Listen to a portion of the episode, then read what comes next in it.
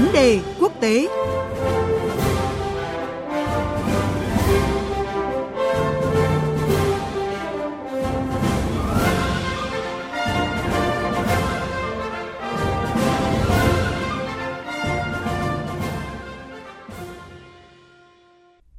Thưa quý vị và các bạn, cách đây không lâu, Bộ Dân chính Trung Quốc đã công bố cái gọi là danh sưng tiêu chuẩn với hàng chục hòn đảo và bãi cạn ở Biển Đông, bao gồm thực thể nằm trong vùng đặc quyền kinh tế của Việt Nam.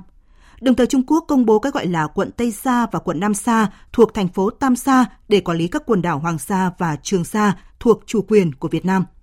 Tiếp đó, ngày 1 tháng 5, chính quyền Trung Quốc đã đưa ra lệnh cấm đánh bắt cá thường niên ở phía Bắc Biển Đông, bao gồm một phần của Vịnh Bắc Bộ và quần đảo Hoàng Sa. Những hành động liên tiếp của Trung Quốc đã và đang gây thêm căng thẳng tình hình Biển Đông, gây quan ngại lớn trong giới chuyên gia và học giả quốc tế. Để tìm hiểu rõ hơn, phóng viên Đài tiếng nói Việt Nam thường trú tại Nga có cuộc phỏng vấn luật sư Alexander Molotnikov, giám đốc Trung tâm Nghiên cứu Pháp lý châu Á, Trường Đại học Tổng hợp Quốc gia Lomonosov, Liên bang Nga. Mời quý vị và các bạn cùng nghe.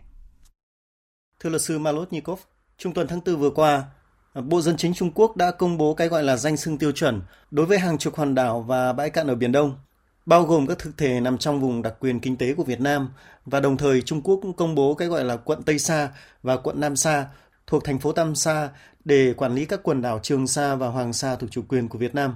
Ông có bình luận gì về việc Trung Quốc tuyên bố thành lập các địa danh hành chính nêu trên?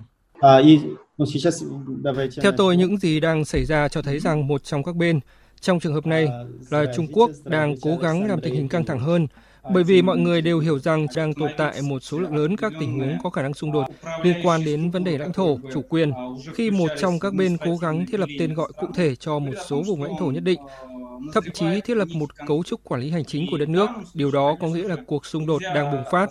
Trong trường hợp này, tất nhiên đây không thể nói là một bước đi tích cực. Rõ ràng phía Trung Quốc đang làm cho tình hình trở nên nghiêm trọng hơn. Trường hợp này gợi nhớ đến những vấn đề liên quan đến tranh chấp các đảo giữa Argentina và Anh. Anh gọi là quần đảo Falkland, còn Argentina gọi là quần đảo Malvinas.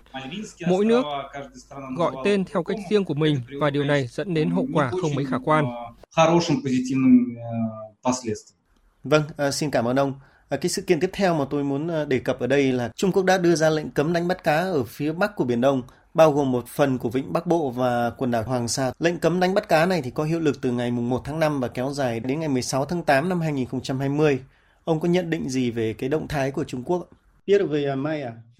Theo tôi, động thái này của Trung Quốc không cho thấy mong muốn có được giải pháp tích cực cho cuộc xung đột. Mọi người đều hiểu rằng việc đánh bắt cá đang được thực hiện một cách bình thường, thì đột nhiên chính phủ của một quốc gia khác đưa ra lệnh cấm và cũng không công bố chi tiết nội dung của lệnh cấm này. Tất nhiên, nhiều ngư dân cũng như những người bình thường khác sẽ không hiểu không xác định được vùng lãnh thổ này có xung đột hay không. Họ chỉ đi ra ngư trường truyền thống của họ. Nhiều người trong số họ hoàn toàn có thể không biết rằng Trung Quốc áp đặt lệnh cấm như vậy. Dường như Trung Quốc không thể không cho rằng những hành động như vậy có thể gây ra xung đột. Có thể hình dung ra một tình huống khi ngư dân đi thuyền đến vùng lãnh thổ mà họ không biết về thực tế là một quốc gia khác đã thiết lập các quy tắc mới trong khi đó, lực lượng thực thi pháp luật Trung Quốc hành động theo các quy tắc mà họ tự thiết lập, sau đó thông báo cho ngư dân rằng họ bị phạt vì vi phạm. Như vậy sẽ làm nảy sinh mâu thuẫn. Chúng tôi thấy tình huống như vậy bằng cách này hay cách khác làm gia tăng khả năng xung đột tại vùng biển này. Vâng, à, vậy theo luật sư thì tại sao Trung Quốc lại thực hiện các hành động gây bất ổn ở Biển Đông vào thời điểm này à, khi mà cả thế giới đang phải đối mặt với đại dịch COVID-19 đang bùng phát? Nếu chỉ nhìn vào tình huống này, chúng ta không thể nói chính xác cách tiếp cận vấn đề của chính quyền Trung Quốc, nhưng có thể dịch COVID-19 là một trong những động lực để đưa ra quyết định như vậy nhất là khi cả cộng đồng quốc tế bị phân tâm bởi những vấn đề liên quan đến COVID-19 và rõ ràng là những gì đang diễn ra tại miền Đông sẽ không thu hút được sự chú ý lớn từ cộng đồng quốc tế. Tất nhiên tôi không nghĩ rằng đây là yếu tố thúc đẩy chính, nhưng có thể thấy rằng điều này đã được tính đến khi cả cộng đồng quốc tế hiện đang tập trung vào các vấn đề khác. Cả thế giới hiện đang phải vật lộn với dịch bệnh một đại dịch và họ sẽ không quan tâm đến vấn đề liên quan các hòn đảo ở vùng biển nào đó. Vậy Việt Nam và cộng đồng quốc tế cần làm gì trong trường hợp này? Vấn đề ở đây ảnh hưởng đến một số quốc gia. Chúng ta cũng phải hiểu rằng đây không phải là vấn đề giữa Trung Quốc và Việt Nam, nghĩa là còn nhiều quốc gia nằm trong khu vực Biển Đông và quan tâm đến giải pháp tích cực cho vấn đề này về mặt pháp lý, Công ước Liên Hợp Quốc về luật biển năm 1982 mà cả Việt Nam và Trung Quốc tham gia là văn bản pháp lý quan trọng để giải quyết vấn đề này. Ngoài ra, như chúng ta đã biết từ ngày 1 tháng 1 năm 2020, Việt Nam là thành viên không thường trực của Hội đồng Bảo an Liên Hợp Quốc và rõ ràng Việt Nam có thể đề nghị nêu vấn đề này tại một cuộc họp của Hội đồng Bảo an. Dù gì đi nữa, thì điều này cho phép Việt Nam cũng như các quốc gia khác ủng hộ việc giải quyết vấn đề Biển Đông có được sự quan tâm từ cộng đồng quốc tế. Theo tôi, trong mọi trường hợp, tranh chấp lãnh thổ cần được giải quyết bằng luật pháp quốc tế phù hợp với Công ước Liên Hợp Quốc. Ở đây cần phải giải quyết các vấn đề bằng các biện pháp pháp lý. Chúng ta nhận thức rõ rằng Biển Đông là vùng biển quan trọng với nhiều quốc gia và bất kỳ cuộc xung đột thậm chí là xung đột quân sự nào cũng có thể dẫn đến hậu quả rất đáng buồn.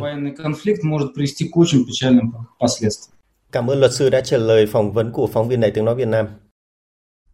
Quý thính giả vừa nghe cuộc trao đổi giữa phóng viên Đài tiếng nói Việt Nam thường trú tại Nga với luật sư Alexander Molotnikov, giám đốc Trung tâm Nghiên cứu Pháp lý châu Á, Trường Đại học Tổng hợp Quốc gia Lomonosov về những hành động của Trung Quốc gây căng thẳng trên Biển Đông. Trong chương trình theo dòng thời sự sáng mai, mời quý vị và các bạn đón nghe những phân tích của ông Jay Barton Bacon, Giám đốc Viện các vấn đề hàng hải và luật biển Đại học Philippines.